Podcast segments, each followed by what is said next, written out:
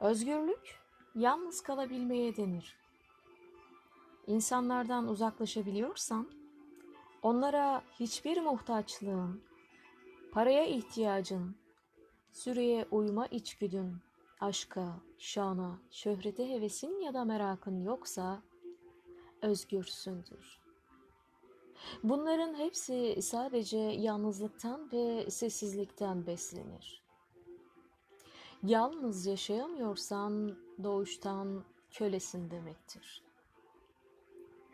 Ruhen ya da zihnen en yüce mertebelere ulaşmış olabilirsin.